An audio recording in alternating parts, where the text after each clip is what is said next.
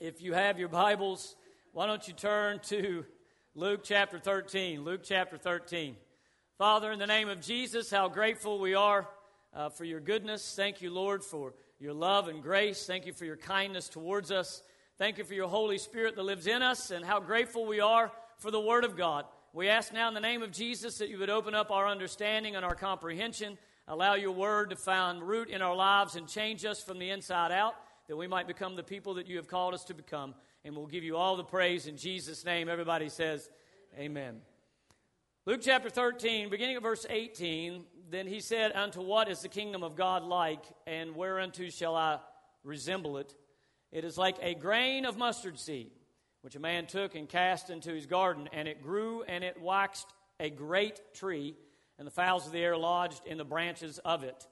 And again he said, Whereunto shall I liken the kingdom of God? It is like leaven which a woman took that hid in three measures of meal till the whole was leavened. I want to share a message with you this morning I've entitled The Little Things Matter. Um, most of us uh, like to focus on the big things of life. We consistently find ourselves uh, looking forward to events that we have planned that are a big deal to us. And, and, most of us would probably admit to that, whether it's a vacation that we've got coming up or some type of big event that we're planning, or whether it's just getting through the work week to make it to the weekend. We look forward to those things that we find more important. We look forward, and, and in lots of cases, we end up missing like parts of our lives because we're always looking forward to whatever next big thing that we have planned, whatever next big trip, whatever next big event that we're going to do. Now, we all know that Americans like big things, right? As Americans, we like big things. You go to other countries and people are driving around in cars about that big, and then you can always see an American drive by. Everything is big. Especially, I mean, especially men. Men love big trucks. They like big guns. They want to have a big garage where they can store all their big stuff that they don't use. We like big things. In America, we've got big fireworks displays. We've got big sporting events. And praise God, we've got big meals three or four or five times a day. And what we do is we see big as important. Important people have big offices, they live in big houses, they have big bank accounts. And not that there's anything wrong with being big, or that big things or doing big things is a bad thing. But it ingrains in us that the little things don't matter quite as much. It ingrains in us that the important things have to be big, they have to be large, they have to be supersized. And if we are honest, the little things aren't always as important as the big things, especially in relationships. Sometimes it's good to be able to let the little things go simply out of love and out of forgiveness. We do this on a consistent basis just to keep the relationship going. We let little things go. Some of you can't let little things go. And that's why your relationship's always on edge. And it's the big things that can be the most fun, right? It's those big events, it's those big trips that we have the most fun on. Or the biggest things can even be the most damaging, depending on what has happened. I've been in simple fender benders, and I have been in where the airbag came out. And so we know that there's a difference between a, a little bump and oops, you ran a red light and almost killed me, right? We understand that sometimes big things are more important than little things, but that doesn't mean that little things don't matter because we all know a lot of big things started out as little things. There's very little stuff that starts out as a big event. It had to have started somewhere. The little things in life very well may be the key to success and fulfillment in life. The little things that we go through, the little things that we add or subtract from our lives, very well can be the key to success or failure in the life that we live. Now, Jesus tells basically two really short parables here in comparing what the kingdom of God is like. And he, he uses a mustard seed, as Pastor Don talked about here this morning. He used a, a mustard seed as well as leaven, or what we would normally refer to as yeast. I tried to make some um, pumpkin spice donut holes on Friday, and uh, I had to turn off all the smoke alarms, and uh, gave up. They, uh, they all just turned black. Um, it wasn't a real successful, real, uh, real successful event. I did taste one, and through the burntness, it actually had a nice taste. If you can get past the burntness. But, she, but Jesus tells this parable and he talks about the mustard seed. And, and we know that during that time in the Middle East, the mustard seed would have been one of the smallest seeds that anyone would have to deal with uh, at that time. But when it was planted, it grew into a large bush like herb or tree that was big enough for birds to nest in it. Wasn't necessarily a huge tree, but it was a very, very tiny uh, seed. You can't see it in the picture, but they're actually holding a mustard seed in their, in their finger up there. It's not necessarily the smallest seed in the world, but at that time would have been the smallest seed that they had dealt with. And then Jesus refers to the yeast or the leaven that the woman took and hid. The Bible says, King James Version says, in three measures of flour. That's about 47 pounds of flour. So I don't know what this woman was making, but she was about to cook. she was getting prepared for about a month worth of something. All right. She had 47 pounds of flour. Um, but the yeast, the point that he makes is that the yeast could be a small amount, but it grows and it permeates everything, causing the flour to rise, causing the bread to rise, or whatever that you're using the yeast in. It permeates everything, just a small amount. And obviously, the point of the parables is that little things can become or produce big things. Don't be deceived, Jesus is basically teaching in this context. Jesus is teaching in this context. Don't be deceived by the seemingly small start of the work and ministry of Jesus Christ in proclaiming the kingdom of God. The power of the gospel, we know, would eventually permeate the whole world, and the kingdom would significantly expand to every tribe, to every tongue, to every nation on this planet. And one day every knee shall bow and every tongue shall confess that Jesus Christ is Lord. But it all started with a simple itinerant preacher who walked around for three and a half years talking about the kingdom of God, hated by the religious authorities and put to death by the Romans. And this man literally turned the world upside down. Do not be deceived by his small beginnings. The entire world was changed. Little things are not necessarily of something being insignificant or unimportant. Everything has to start somewhere. The Bible tells us to despise not the day of small beginnings. Do not, despise, do not despise those times where you have to start small and build from there. Despise not small beginnings. Why? Because when God is in it, it's not small. John Maxwell said, The key to your success or failure is found in your daily routine. The key to your success and failure is found in what you do or don't do on a daily basis.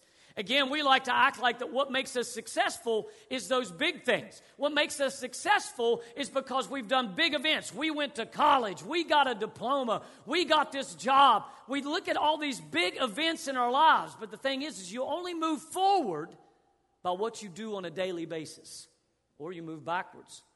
Many times we forget that in order to make it to the next big moment in our lives, we have to make it through the normal, mundane events that got us there. To make it to the next big event, we got to go through the daily routine. All deep relationships, any deep relationship that you have, whether you're in love, whether you're married, whether it's a friendship, all deep relationships that you have, and even your relationship with God, every deep relationship understands that little things matter whether it's a smile or a compliment or a touch or a hug. These are little things that can literally change someone's disposition and literally change their entire day. And when these things are missing, it may seem insignificant at the time, but they pile up as we go along. Little things become big things, even in relationships.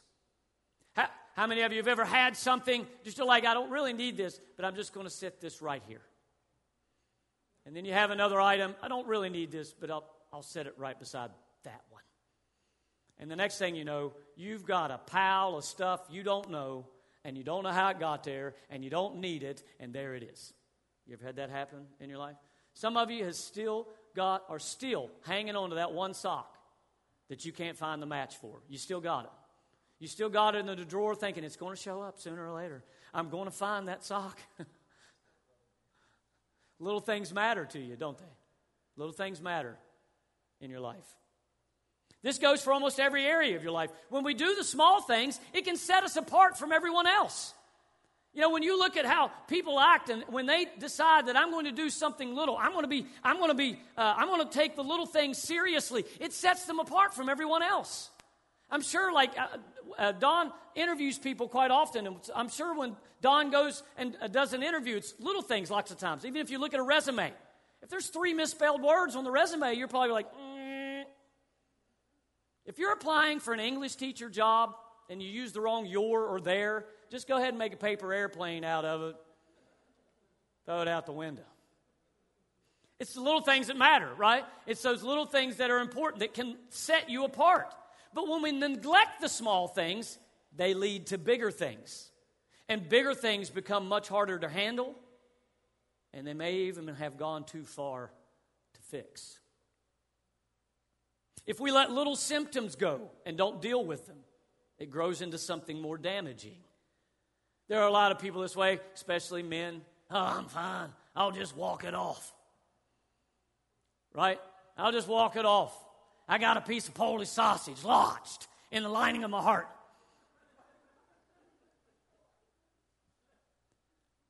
I'll be fine. I'll just walk it off. We ignore the symptoms. We ignore the side effects. We ignore it when it's little. I'm fine. I'll be okay. But the problem is, if we don't deal with it when it's little, then it becomes big. And when it becomes big, it becomes harder to handle. The small sounds that our car makes when we try to turn up the radio to ignore it can turn into significant repairs later. Come on, some of you have done it. What's that banging noise? I don't know. Turn the radio up. It's funny how when you turn the radio up, that banging noise just kind of slowly disappears. You're driving into a parking lot and everybody's looking at you like, what the heck is wrong with your car? What are you talking about? I'm jamming. When we pay attention to the little things, it may save us from bigger problems later. Ignoring little things doesn't keep them from becoming bigger things. And obviously, this goes for our spiritual lives. The little things we do in our walk of faith is what allows our faith to truly grow. Isaiah chapter 28, verses 9 and 10 says this Whom shall we whom shall he teach knowledge?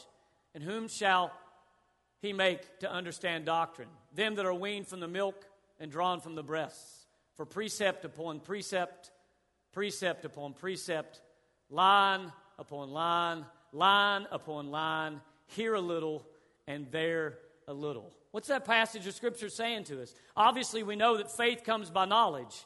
Faith comes by hearing the Word of God. And it comes by hearing it precept upon precept, line upon line, here a little, there a little.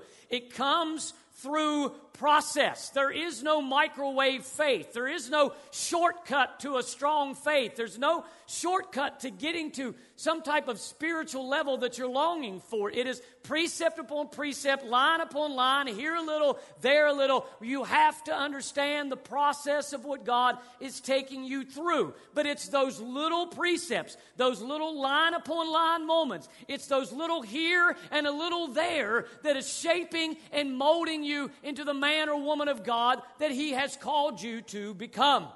It comes from taking what we have learned and applying it to the simple, ordinary, everyday, average moments of life.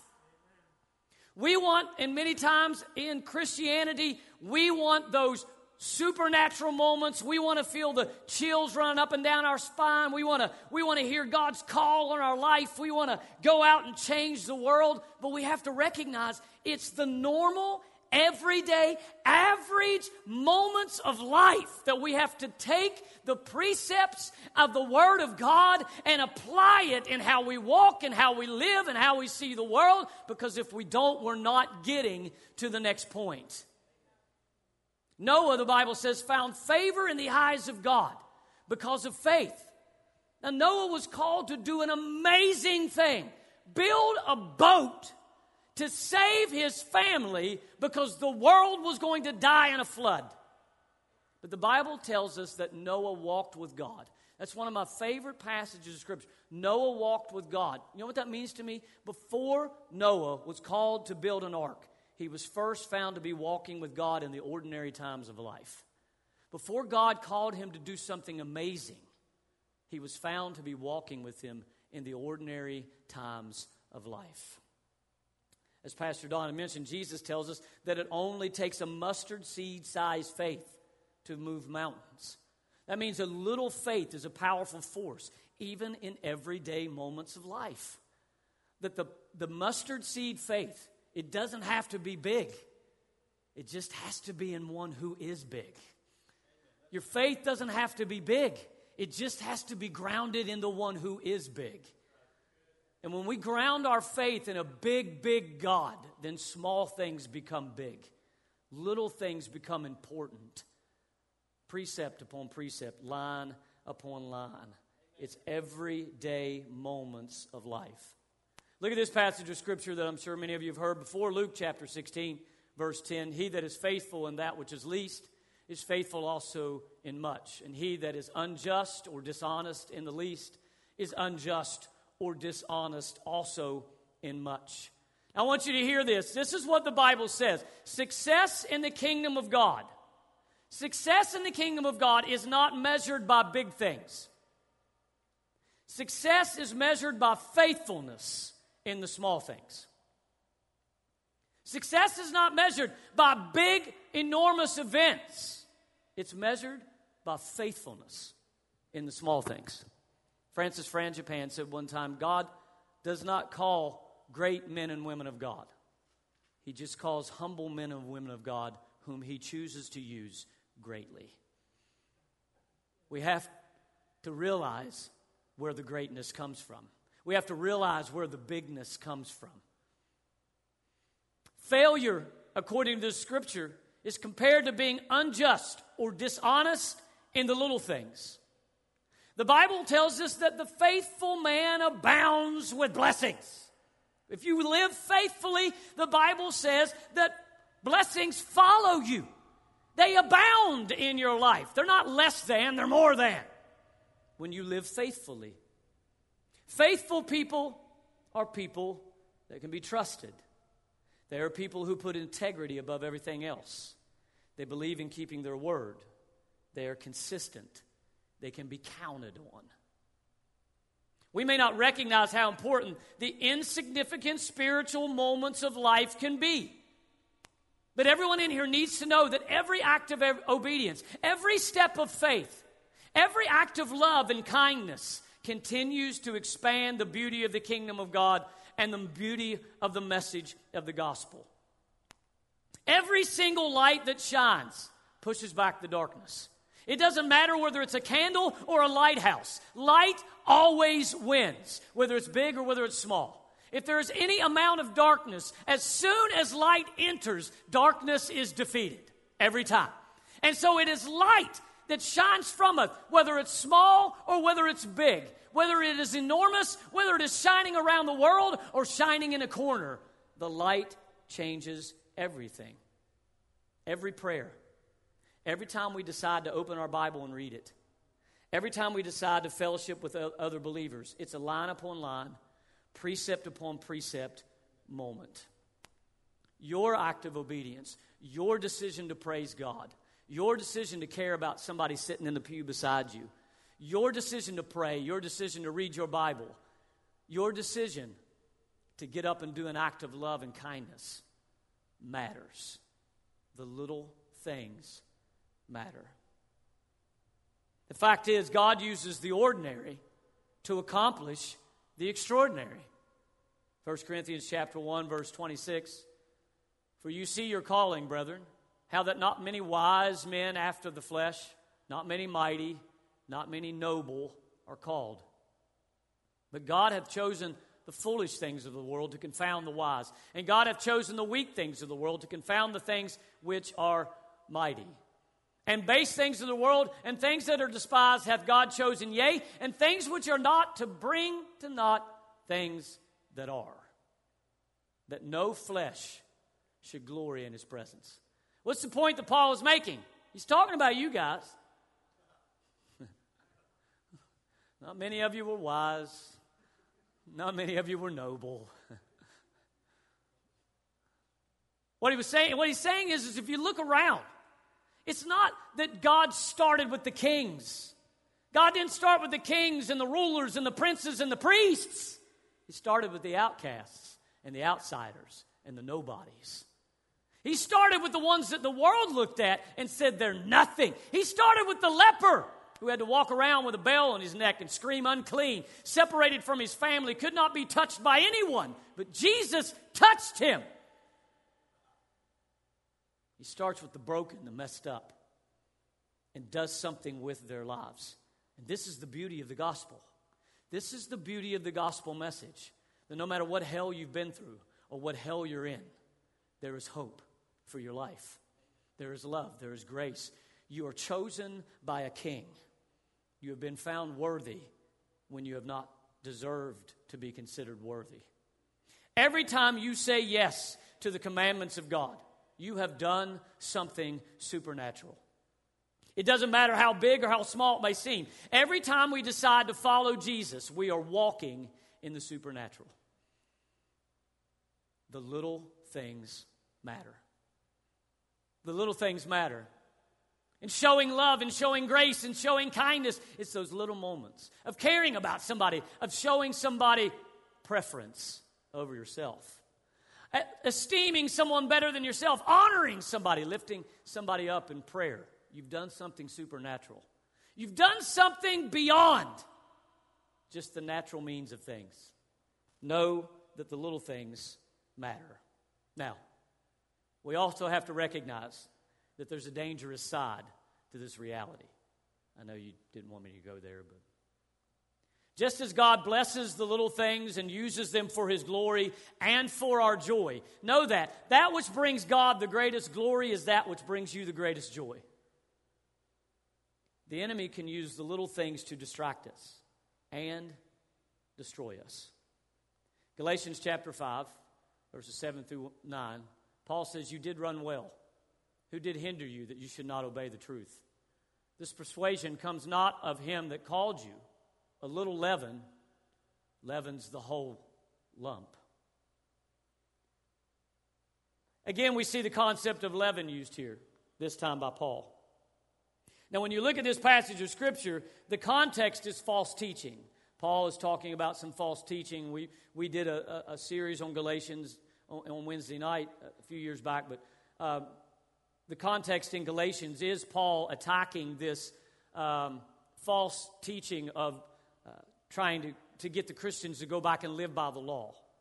And so Paul's talking about this, this false teaching that had permeated the church. And Paul's point is, is that just like leaven, just like yeast, it only takes a small false teaching to poison the whole batch. This false teaching was permeating their fellowship and literally causing them to cease obeying the truth. He even told them, You were running well. You started out great. You were following passionately. Who did hinder you? What hindered you from following after Jesus? It was literally leading them to losing true freedom found in Christ by a life of faith. It was taking them away from the true freedom of a life of faith. It doesn't take much for the teaching to be off before it starts permeating everything in your life. How many of you are golfers? No, nobody? Oh, okay. Eh, how many of you are good golfers? Okay. I was going to say, all hands go down on are you a good golfer? We all know that it only takes just a slight move of, of, of the driver, the head of the driver, slightly moving to one side or the other to make the ball go in the wrong direction. It can even take off looking really good. And then all of a sudden, you just see it. I'm not very good at golf. I like to play. I like to laugh at myself. I like to get mad. I like all of those things that come with golf. I don't play very often, but I've never got it down. I've never learned how to hit with a driver. I can hit it pretty far, it's just not straight. And I understand that mine likes to curve that direction.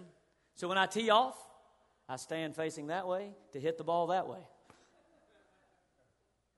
I kind of golf like Rod Carew used to bat. Remember how Rod, Rod Carew used to bat? Some of y'all don't know who Rod Carew is, but anyway. It only takes a little step, it only takes one movement, one false teaching, Paul was saying. But we have to understand the lies of the enemy, the desires of our flesh, the pull of a darkened world can come in little ways. Sin is always deceptive, it rarely comes at us straight on. Most of you have probably never had a battle with the devil where he showed up with horns and a pitchfork and a pointy tail. Right? Most of us, if the devil showed up like that, we would be like, wait a minute. Something's not right here.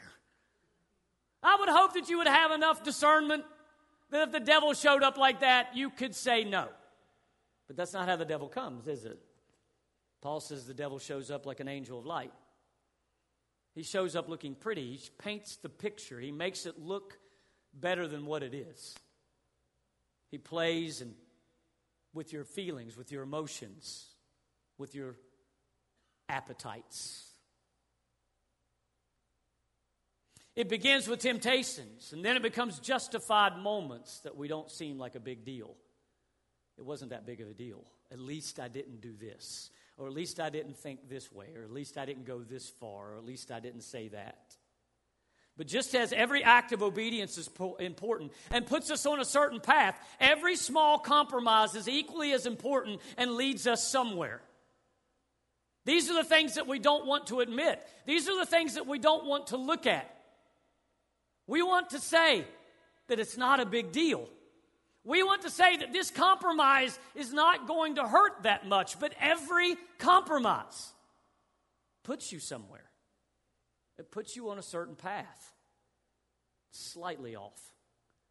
It's right beside the path, but it's slightly off.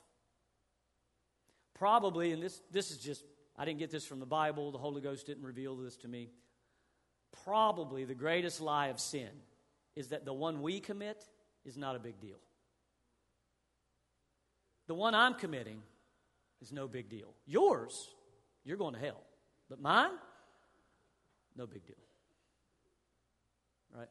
So the biggest lie that sin tells us is that what you're doing, or what you're thinking, or what you're saying, or the attitude that you're keeping, or what you're not doing and should be doing is no big deal. It's no big deal. And I think that the second biggest lie is that we think we have control of it we think we have control of the sin. The enemy likes to trap us into the thought that the little compromises don't matter and that we can always stop at any time. This is how every addict starts. We want to talk about drug addicts or alcoholics, but sin is an addiction. Every sin is an addiction. oh, well, Mark, I control myself. Then stop. I remember talking to, uh, when I was in Columbus, one of our youth, they were talking to, they were talking to some guy and they were like, he was talking to him about smoking marijuana. And the kid looked at him and said, I can stop anytime I want. And he said, Well, then do it. And that, that was the point, right? It's not what you say, do it. What does the enemy tell us? It's just one lie. It's just one flirtatious moment. It's just one party that got out of control. It's just one story of gossip that we decided to share. It was just one moment of jealousy. It was just one lustful look, one moment of anger, one compromise of our integrity, one moment of missing our devotional time. But the problem is, is it's very rarely just one. Just like an addict that needs the next fix, the flesh is never satisfied with one moment of sin. Hell and destruction are never full, so the eyes of man are never satisfied.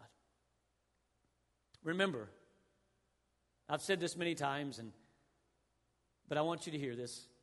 Sin will always take you farther than you ever thought you would go. It will always keep you longer than you ever intended to stay and it will always cost you more than you are able to pay. Do not be shocked at how blinded sin can make us, how it can change who we are and how we see things, how powerful its lure is and the damage that it can do, and how easy it can become to live a double life. The wages of sin, the Bible says, is death death of our joy, death of our peace, death of relationships, death of future plans, and eventually eternal death. It starts with small, incremental compromises of our faith that can lead to a backslidden heart. And then what sin likes to tell us, what sin likes to tell us is that it's better where we are. That this is what will really satisfy us, but we always know that sin eventually will leave us empty. It will eventually bite, bite like a poisonous snake. It will eventually destroy the things that are most important in our lives. And so we like to think about the bigger sins. Someone has committed adultery, somebody murdered somebody. We think of these big sins and think, oh, how horrible they are.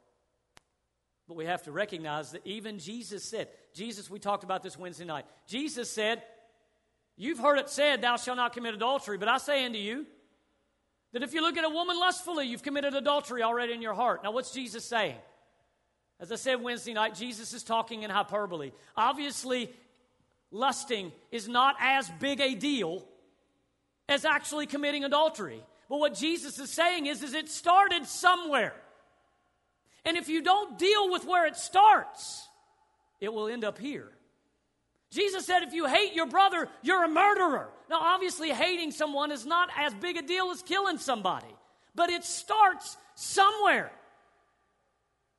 It started with something little, it started with something innocent and went someplace else.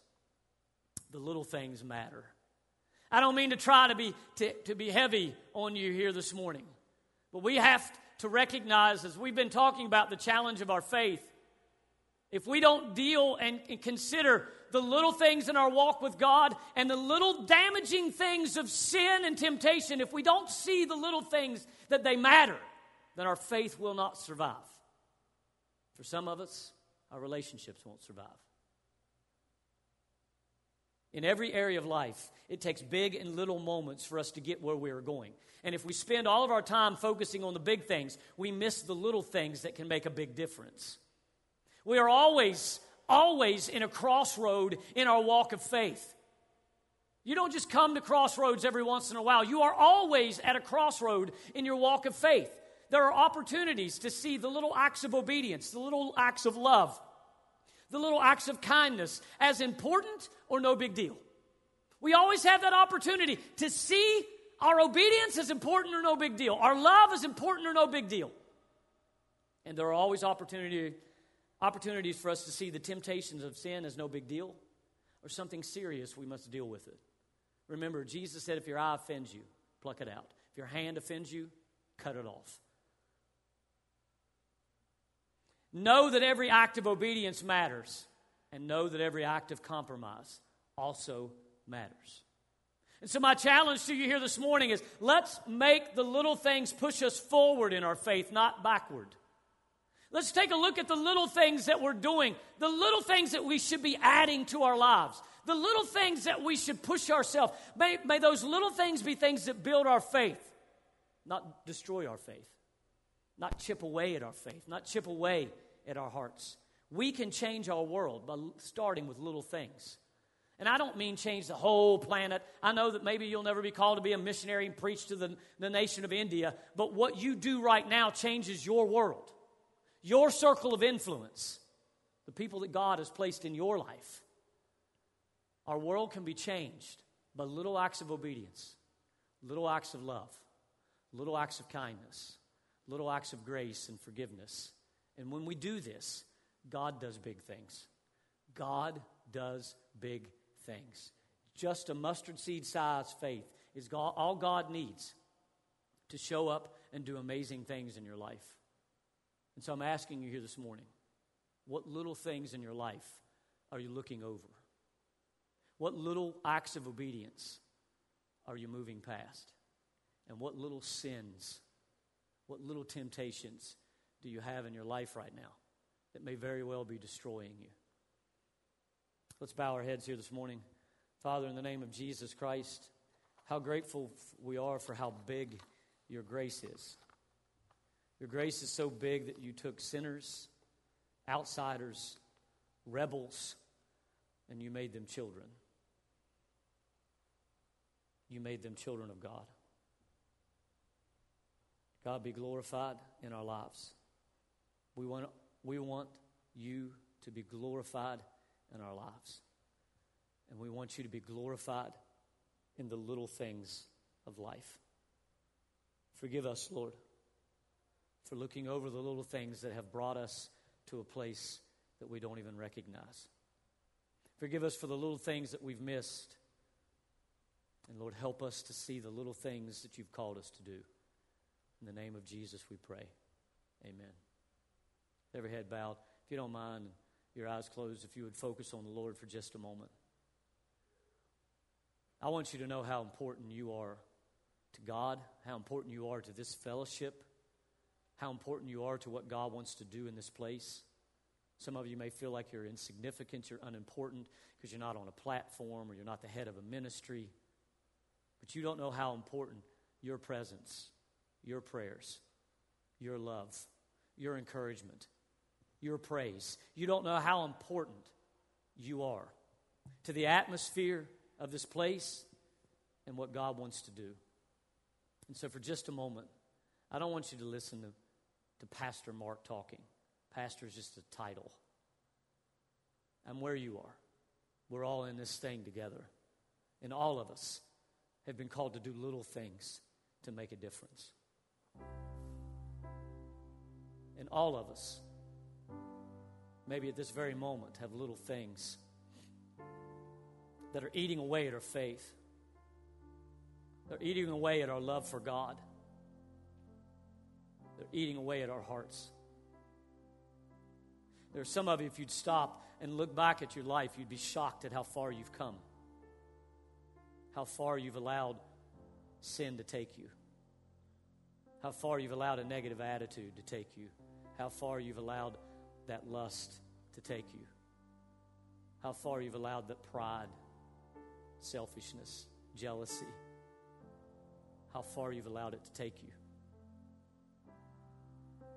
Because what sin can do is literally transform you into somebody you don't even recognize anymore. You become that which you had previously hated. Don't carry the label that the world puts on you. Don't carry the label that the enemy puts upon you. You are loved by God.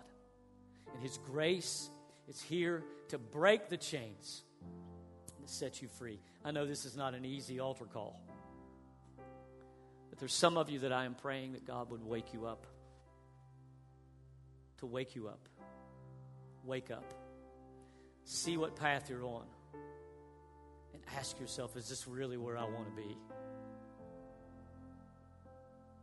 Some of you here today, you're struggling with faith because you don't feel significant. You feel like you're on the outside.